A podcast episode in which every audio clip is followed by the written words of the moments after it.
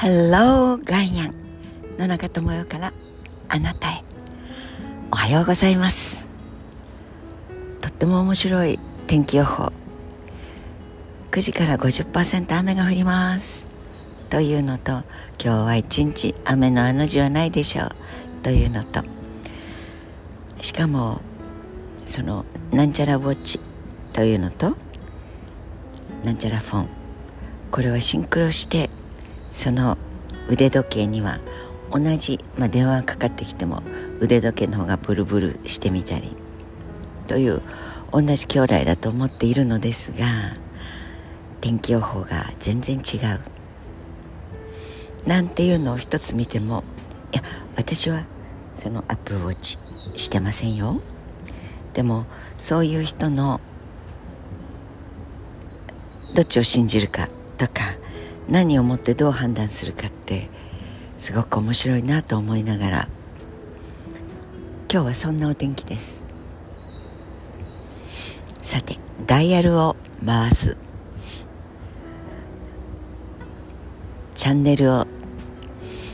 テレビのチャンネルを回す。もう30を過ぎている。30代に入っている。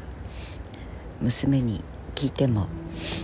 全くわからない死後です。彼らにとって電話というのはプッシュするものだしそれからそれよりも電話しようねっていうジェスチャーをする時には彼らはまだシャカっていうんですか？ハワイの時に親指と小指をキュッと立ててあとの3本を中に折る。シャカシャカシャカシャカのシャカシャあの形で耳の脇に持ってくるこれ電話してねとか電話するねっていうジェスチャーですでも今の小学生ぐらいは手のひらをまっすぐパーじゃないですよ前へ習えの時のように指と指がくっつけて親指もくっついていますよその状態で耳とほっぺの脇にペタッて寄せるのが電話してねらしいです。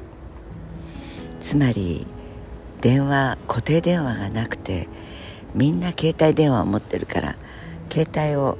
持っている大人の感じという姿形はぴったりと手のひらを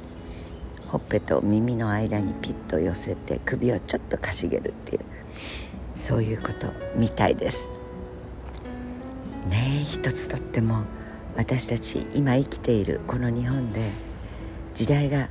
電話一つ。携帯当てる電話当てるのかな。私たちはダイヤル回す事故事故でした。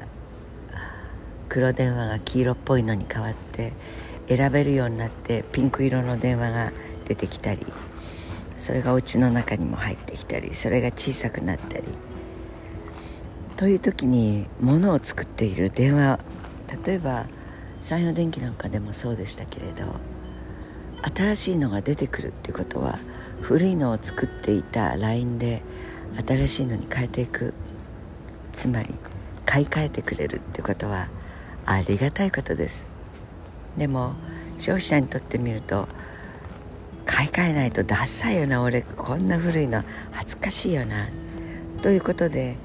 世間体の中でのピックアップで新しいものっていうのがおしゃれだし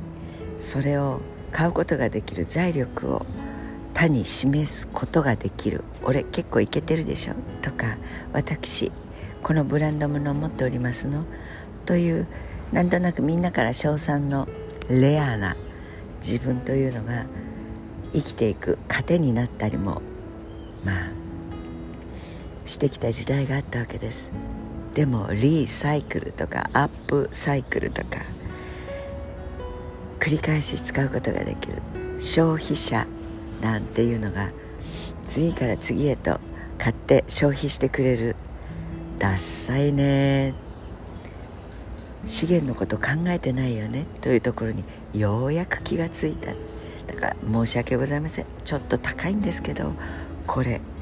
昔使ったことがある人が捨てた。そして捨ててくれたおかげでそれを叩き直して新商品にしたんです。一昔前だと人をバカにすんのもいい加減にしてと言って買い叩かれた考え方が称賛されてしかも「ごめんなさいちょっと高いんですけど」とメーカーが言えるようになった。少し人類が学んだ進歩と言っていいと思います。それと同じようにメディアというのもうん例えばテレビのチャンネルを回さなくても、まあ、リモコンだったり4チャンネルにしてと叫ぶだけで4チャンネルが出てきたりという、まあ、何であれ映像が映る機械を家庭の中に入れてそこに映ることっていうのはねお金を払うことができる会社が広告代理店っていうところに頼んでうちの商品を売るようにしてくれと。あとは頼んだ。お金は払うよ。上限ここまでね。3億まではいいから。と言って作ったものがその画像に出てくるっていうことであって画像に出てきたからってそれは必ずしも本当のこと本当に良いものとは言えないんだよ。ドラマを見ていてなんか美味しそうなレストラン何回も出てくるけどそれはレストランをやってる人がお金を払ってそういうドラマを作ってくれって言えばなんとなく宣伝広告は見破られるけどドラマの中で何度も出てくるというそれが刷り込まれるからね。と習った人は日本の中にはいません。でも例えばヨーロッパのある国では小さい時に小学生の時にテレビとは映画とは雑誌とはというメディアというのはどういう人がお金を払ってもちろんそれを買ったあなたもいるけどこれが雑誌になるまで新聞として配られたりあなたの手元に来るまでの間にどういう人がお金を払いどういう人が労働力を払いどういう人とどういう人が協力し合ってこの中身ができてきたのかっていうのを必ず習います。それをメディアリテラシー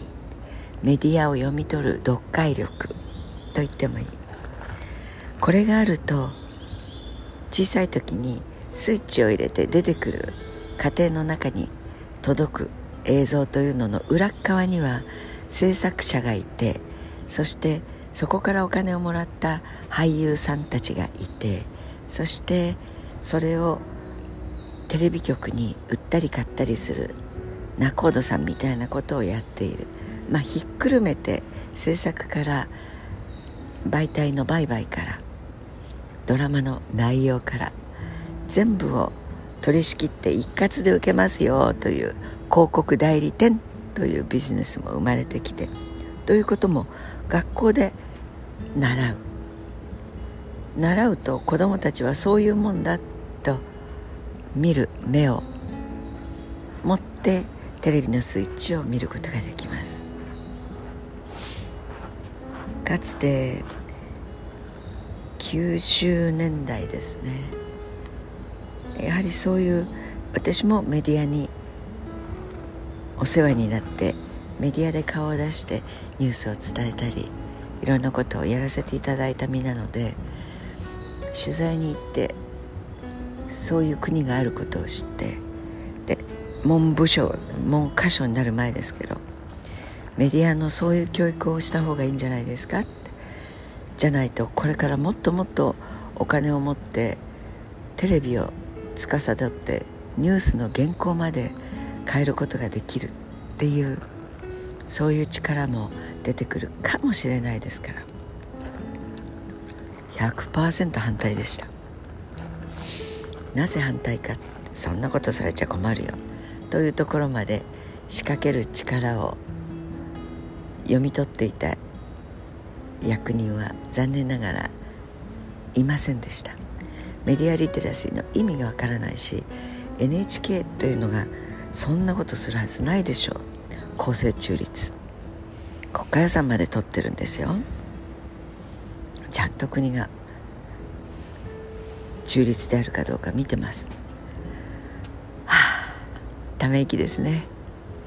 今この過去十数年は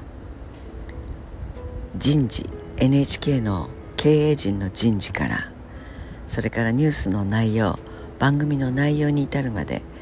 官邸から人が来てチェックが入る。いや中国やプーチンのこと言えないですよね。北朝鮮のことも言えない。でも北朝鮮みたいにあまりにも「あちょめいなちょこちょこちょこ」っていうおばさんが出てくるっていうのはちょっと笑いながらギャグを見るようにいやこういうふうに考えてるんだ北朝鮮政府は。とかえって読解がしやすかった。でも天下のがつく NHK がニュースで一番目に伝えること。これが政権の思うがままあるいはそれをまずなんとかミックスの成果が上がっているニュースを一番に持ってきてねっていう。そういう人はいっていう人が報道局長になったり。という噂話ですからこれはご本人に聞いても「はい」と言ってはくれないので嘘かもしれません。でもあからさまにわかる人事が10年近く続くとこれはメディアリテラシーのない国民はボケとその私たちの税金を入れるということは政府に任せているということであってそれが当たり前になっちゃってる。当たり前が3日続くと坊主三日坊主ではなくて3日慣れ。まあそんなこともささやかれる国になってしまいました。だから何が言いたかったかっていうとテレビは疑った方がいいしもう一つ今ネットワークインターネットの世界でメディアが作られています。ニュースも宣伝も物の売買も。インターネットっていうのは誰がどういうふうに関わってどう作られてきてそしてそれを読み取るには何を知ってないと大変なことになるかというのもテレビのことと同じように日本の子どもたちには伝えていっていや子どもたちのみならず大人にもきちんとネットとは何かというそれを学んでおかないと。単にチャット GPT が怖いとかインチキだとかという話ではなくて道具でしかない。だけどこの道具結構力がありますね。といういろはに歩兵とぐらいまでのことって学んでおかないととても怖い未来になってしまう。テレビで私たちが従順に信じる国民になってしまったようにネットに操られる国民にならなければいいなというふうに思います。反省の意味も込めてメディアリテラシーある先生方たちと随分頑張ったんですけれど文部省の情報教育はされなかった。全国でのレギュレーションにならなかった。あの暗い気持ちをインターネットの時代で繰り返してはいけないなと思う。野中です。Have a nice day 良い一日をお過ごしください。